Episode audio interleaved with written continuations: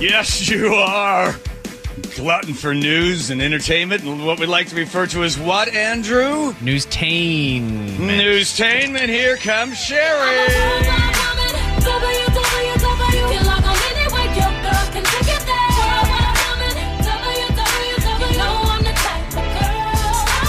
Yeah, girl. Get down on your bad side. Come on. Yeah, you, you like this? Get down on your bad side, girl. Come on. Let me see if you're dancing. Hang on. Let me see. I don't, I don't know this. you are dancing.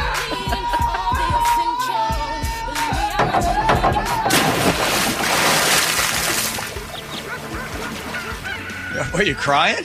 No, I just with had a coughing fit right before we went on the air. So, Okay, real pro-y.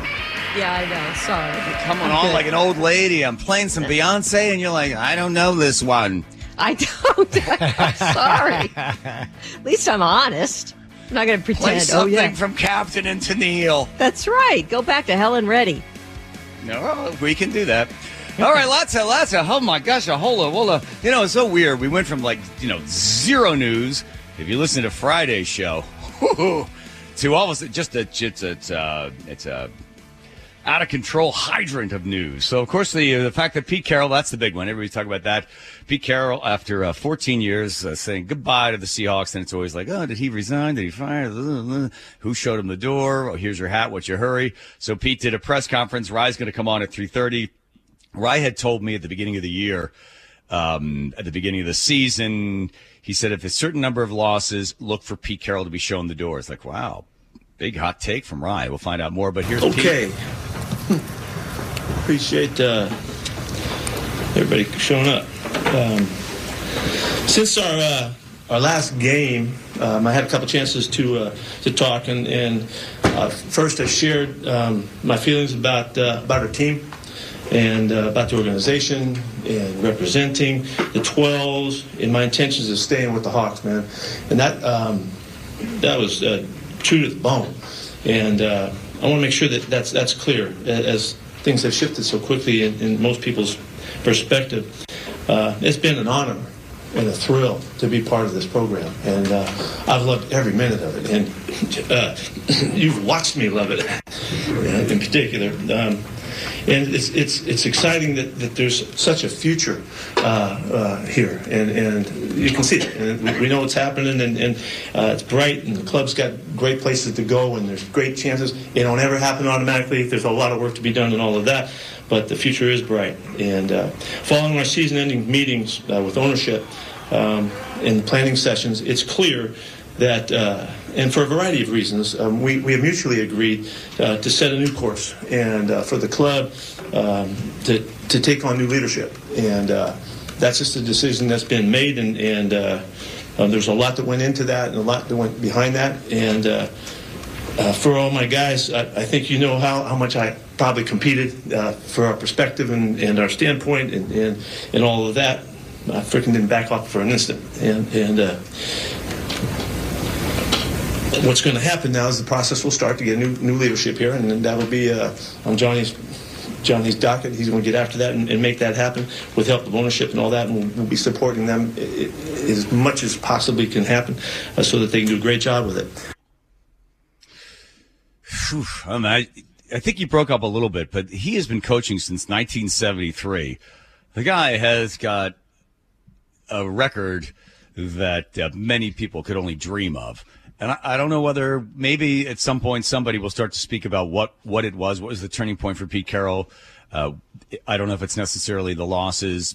It just might be Pete Carroll's style um, or whatever the reason. But when you start to lose like that, something has to happen. It, we don't know the behind the scenes, but there's there's so many different pieces of it that could all eventually make sense on the thing. Whether we get all of the news or not, or all of the info, who knows? But at this point, the big story is that Pete Carroll, really the a, a guy beyond his. You can't even tell how old he is when he's on the field between chewing the gum and then during the you know pregame warm up. He's out there throwing the ball around. He's you know bumping into guys and running running plays and just screaming and yelling back and forth up and down the sidelines.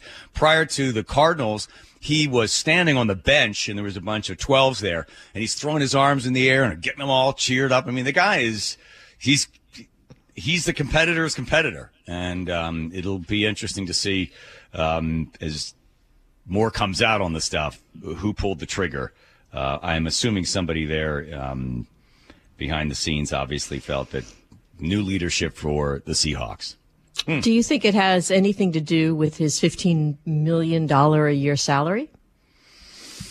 No, that's what you pay for coaches like that that get you into the playoffs every single year. That's what you pay for coaches that know what they're doing, and that's the listen. They got other big salary guys that are on there, but you've got to have the right people, uh, and then you have to have the right people around that person, and then it's a just. Ryle will explain more about it. If you're a coach that comes in with an offensive mentality or a defensive mentality, and where you tend to lean on how you do stuff and who you want around you because you're only really as good as the support team that you have who's your offensive line coach your d-back coach everything all of it all of it fits together in pieces and sometimes the main piece isn't working in conjunction with the others so sometimes they'll shoot off and get rid of the defensive coach that guy ends up floating out somewhere and gets picked up as the head coach so all of it around who knows where it is um, maybe Ryle will have more insight for us at 3.30 but uh, so long to uh, Pete Carroll.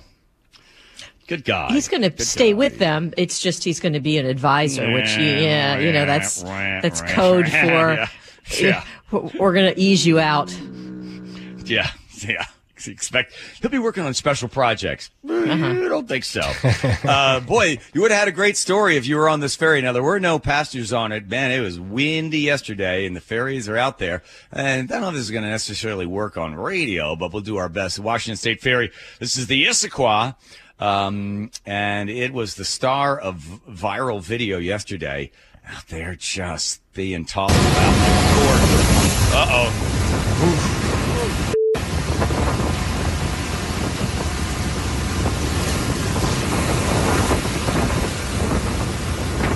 Look out! Here comes another one! Get down! Iceberg dead ahead! Wow. Huh? Yeah, the the employees had their cars on the ferry, and a couple of them got damaged, but luckily there weren't any passengers. Yeah. Yeah, story to tell on that one. Crazy. Big scary. winds blushing through the thing. Yeah. Wow. It really works well on radio. Thanks, Joe. You're welcome. Did you watch the video, Sherry? I did, yeah. Uh-huh. Super scary. Mm. There's like two feet of rather- water in that thing. Would you rather be on that thing or on that Alaska flight with the door missing? I think I'd go with the ferry. Because you got a life jacket. Well, sure. I mean, you get you can gr- run and get a life jacket and survive. Whereas if you're sucked out of an airplane, Uh huh. Uh huh. The water temperature is like 49 degrees. Yeah, if that. Probably and colder. the waves are busting what eight feet swells. So there's here I am. Let, okay, just imagine the two. Here I am in the plane. Yes, the the the plug flies out. I'm sitting there. We're descending from 16,000 feet, coming in, making the turn. Coming. The, the most dangerous part is they're going to land in Portland, and then people are going to step in human feces. But you, here you are. You're you're on the you're on the ferry with your little life vest on. There's Sherry. Uh-huh. Right. Little life Help. vest on. help! Oh, I don't know, a whistle. Beyonce, help me! I'm not current with my music. help me!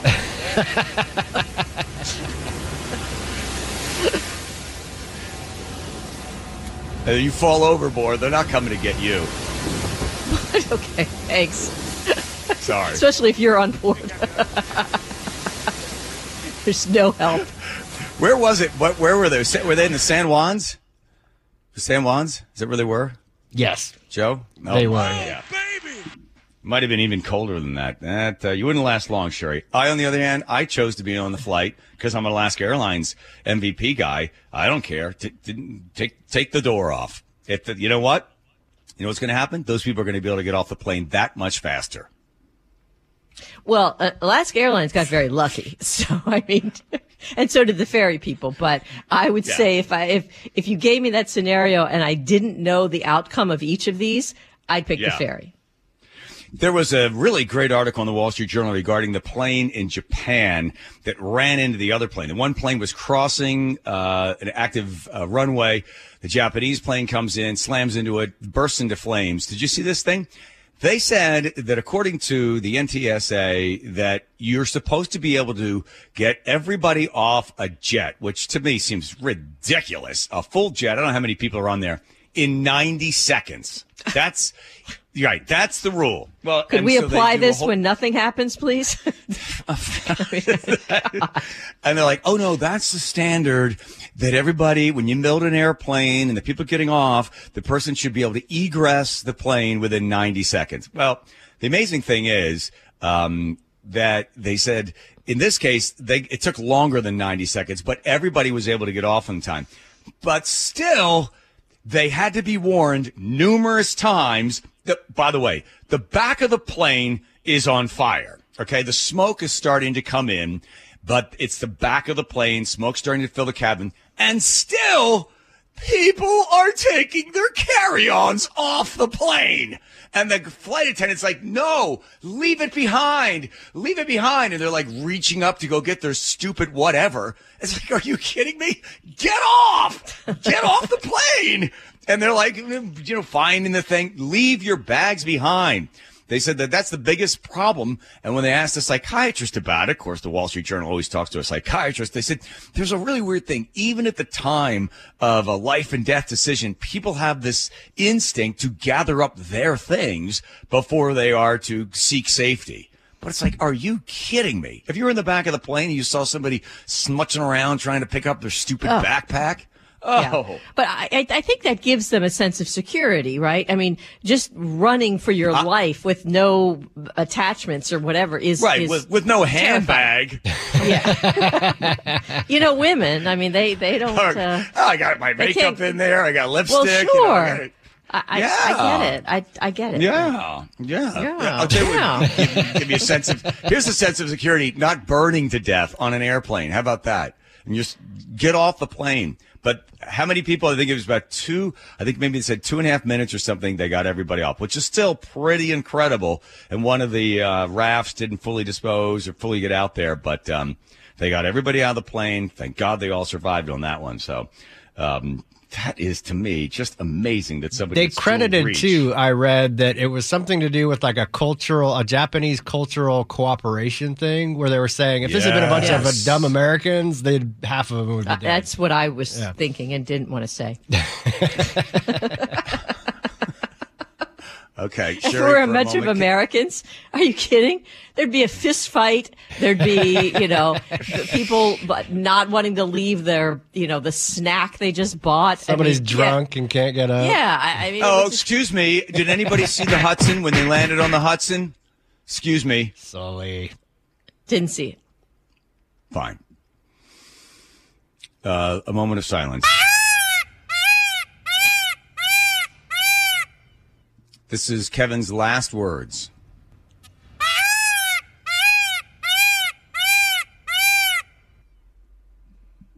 Never to be heard again.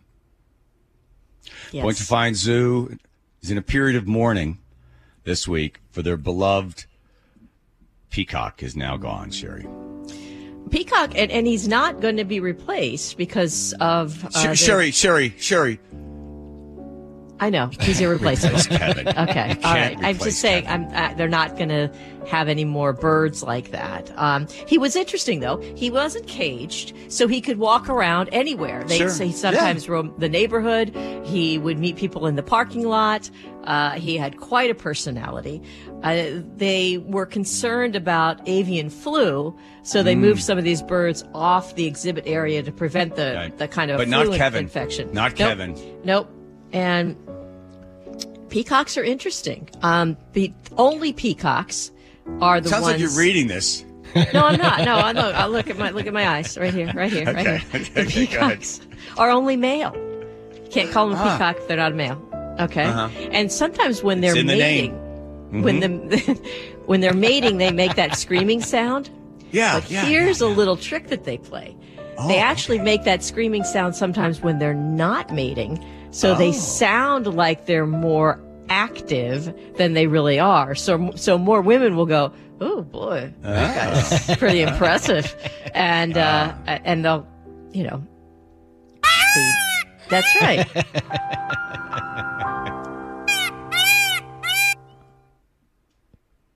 So if we have any female, I guess they're not peacocks. If we have any female birds that would want, well, here's what. There's Kevin. Oh boy. Poor Kev. Poor Kevin. Cause of death? A lot of screaming. I don't know. Uh, they. I don't think that they said. I think he just was sick, and they had to euthanize him. I see. R.I.P. wasn't- Kevin. Yeah. I like the fact they're not going to replace him because so often that happens. You know, you lose a peacock and you immediately go out and get a new one. I think Kevin was on the ferry. Yeah. All right. You all right? I know how some you should have this stuff. You remember uh, Martha Stewart's peacocks? She had like a whole bunch of them, and her neighbors hated them, and, and she got into some trouble because they were so loud. And then coyotes ate all of them. Wow, nice, good story, Joe. Horrible. I think she got some new ones. coy- coyotes ate all the peacocks or all- ate all the neighbors. I got confused by there was no punctuation in there. Sorry, uh, the He would- peacocks. a, pe- period. a peacock wouldn't be a good thing to eat. It's too many feathers. Okay, sure, you should read about peacock feathers and how delicious they are. Ba-bum, ba-bum, ba-bum. You all right, Sherry? Yeah, I'm okay. You're okay getting over it all? Uh, Lost uh, of you Kev- mean, lost of Kevin? yeah, you know, I mean, uh, Kevin. God, we hardly knew ye, right? I mean, uh, he's uh, he's a friend. He'll live in our hearts forever. By the way, You know- we, we owe an apology to many, many listeners' dogs who apparently freaked out when Kevin uh, was doing his screaming. Oh, were they getting all Oh, horny? yeah. yeah. Something. Remember, a lot of those are fake. So those peacocks. Uh, You know, here's why I feel doing it. sorry for Kevin. It's like Mother Teresa dying, and I think uh, Princess Di died or something or something. It's the news about Pete Carroll will overshadow the death of the peacock in Tacoma, and it'd be like one of these things like, ah, you know, just this weird thing where people would normally be focused on the passing of Kevin the peacock, but yet the big news about Pete Carroll ends up, you know, taking that takes all the air away. All you would, Yeah. so- well, hopefully there'll be at least some, some candlelight vigils and some standard things that people do. That's what makes Uh, our to- show different. yeah. By the way, is Ry coming on? Yes, he's on. Do you have his music? I can't find where it is. It says it's not. It's not my cue. I, I Oh. spent. I spent a thousand dollars to have this song written. All right. This is happening a lot. It has. Let's get rid of Joe. Here he comes. His go-to guy. Yeah. Yeah. Give him a try. Nepotism.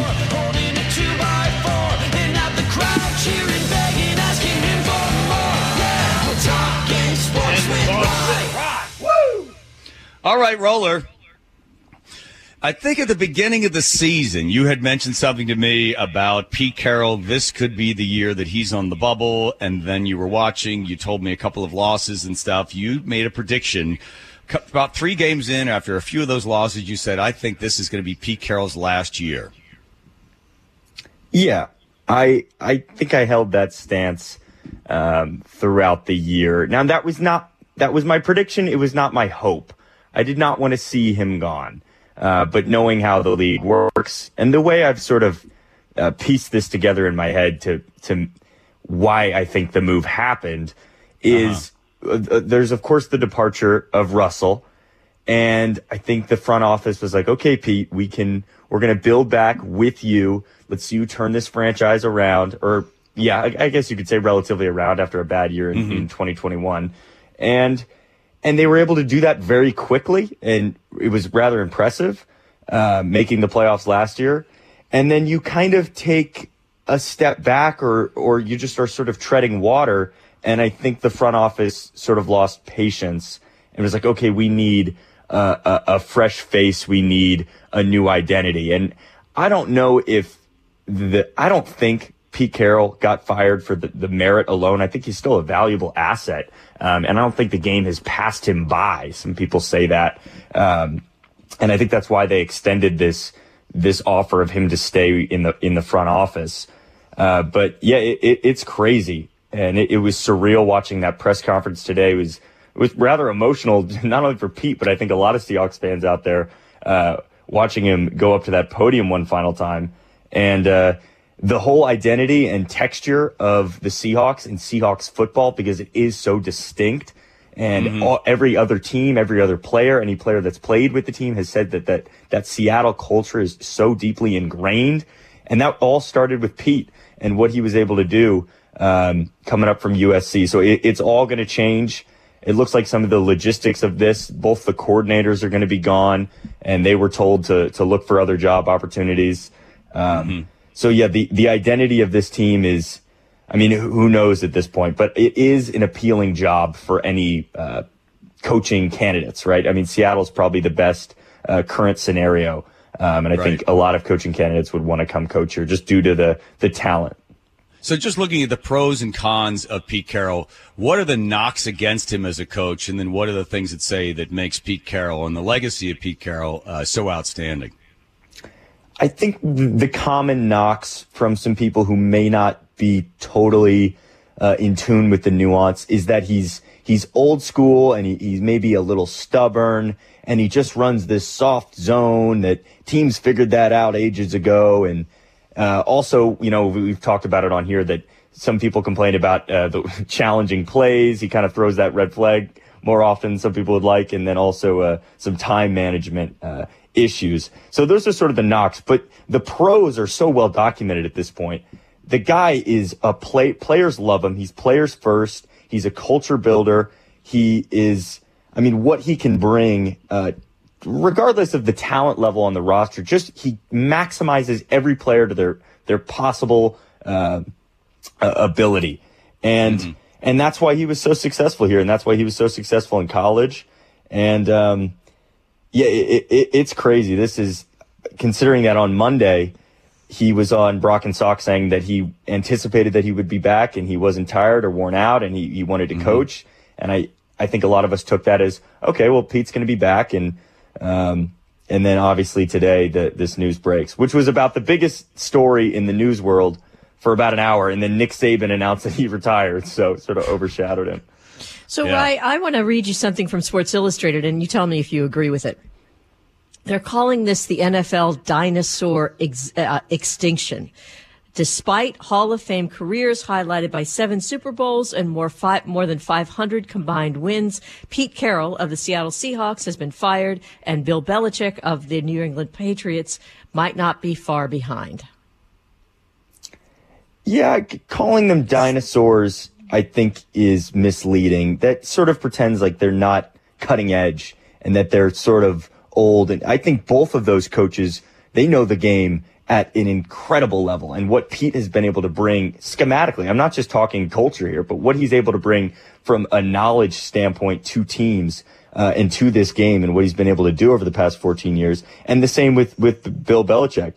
There's obviously going to be some comparisons there with both these two legendary head coaches most likely on their way out the door this year. Uh, but I think the Bill Belichick one is, is, severely different. I mean, that was a, that thing really kind of collapsed, um, all around Bill Belichick. The team was terrible and they went, Hey, Bill, thanks for all the help. But you know, the door is that way. With Pete, I think it's a little bit different. I think it's, um, this team, I think we just ran out of patience. You know that they weren't ready to build and continue to build uh, with Pete Carroll as the as the captain. So you don't mm. think him being the oldest coach in the NFL had anything to do with it? Uh, no. It, it, I, I don't think I, Pete. You, Pete doesn't show that age. It doesn't. You, you look at Bill Belichick on the sideline. The guy is just like decaying in front of our eyes. But but Pete Carroll is is so energetic. I think he's. I don't think age played as big of a factor in this as as you might assume when you when you look at how old he is. And man, well, of course, you know he, he he's done. Uh, I think this was was simply a a, a move based off the the last two bodies of work. uh, the last two years, and, uh, and and where they want to go with this franchise. You hear the uh, stories from the locker rooms, not with Pete Carroll, but from other coaches, that you can get into a cultural problem where the young players and the older players, and then keeping everybody together, working as a team, and then having respect for the head coach. And then sometimes they get into all sorts of personal problems where the coach is just, you know, dissing one of the players and they're going behind the back of the coach. And then there's this sort of mutiny on the bounty. But for Pete Carroll, to take a young player to coach him up and then have him fit into that culture. You hear it from so many of the players that you know through the years that have been with him, saying that he was just consistent all the way through. Really, really great about making sure everybody played as to their full capa- uh, capacity and that they were supported in, in, how they played. So it is the end of an era for uh, the Seahawks. And uh, you, any predictions on who they might look for? Jim Harbaugh. Wow. Nah, probably not. That'd be fun though. Wait, wait you can't say it and then back away. well, that would be that would be a hope. I, they'll probably get the Cowboys guy that used to be here, Dan Quinn, which I don't know seems like a lateral move. If anything, that's a, a vertically downward move. Uh, uh-huh. But it'll probably be Dan uh, Dan Quinn, possibly some you know new hotshot offensive coordinator. But it, it's John Schneider's team now, and we'll see what uh, direction he wants to take it, both with coaching and personnel. Like, who knows if Geno still has the starting job next year? Okay, thanks. One final question: uh, uh, insulation. What aisle and where is the aisle? Oh, that's on the. Uh, that's all the way down at the end, aisle thirty. Uh, there's a whole wall of it. Top game sportsman Ry! Thanks, Ry. Ry Roller with insight into football, and then, of course, helping anybody that needs to know where anything is in Home Depot. All right. Thank you, Ry Roller.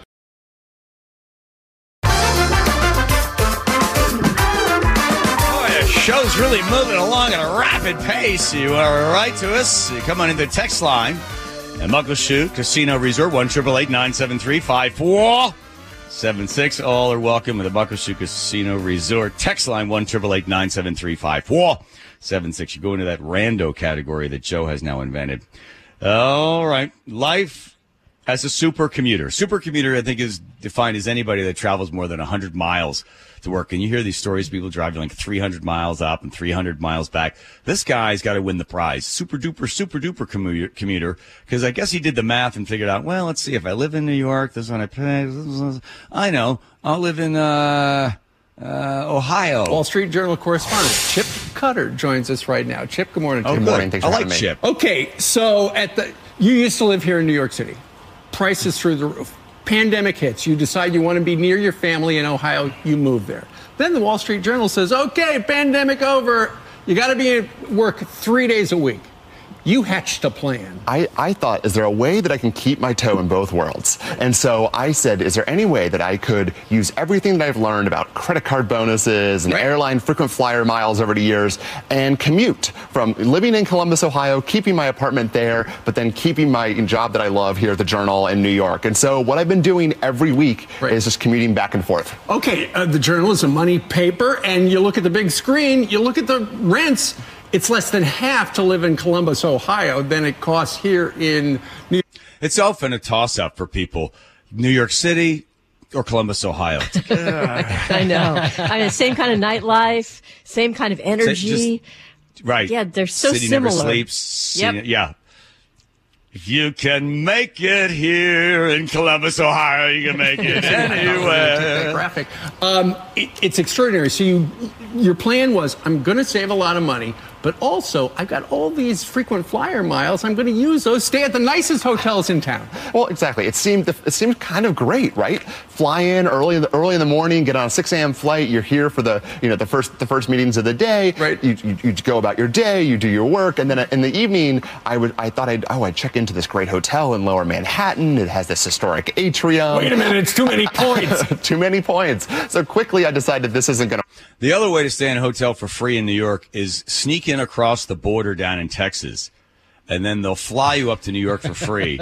uh, you can stay in a hotel room. Work. I started, you know, downgrading, staying at different hotels. I got to the point, sort of at the end of this process, where I'd be checking into a different hotel sometimes every single night in a week, kind of property surfing, trying to find the lowest price I could. That guy sitting next to you on the plane flying from Columbus into New York is like, uh, by the way, I, uh, by the way, I live in Columbus and I travel back and forth. Would he be just talking to you the whole time about what it's like to be a super commuter?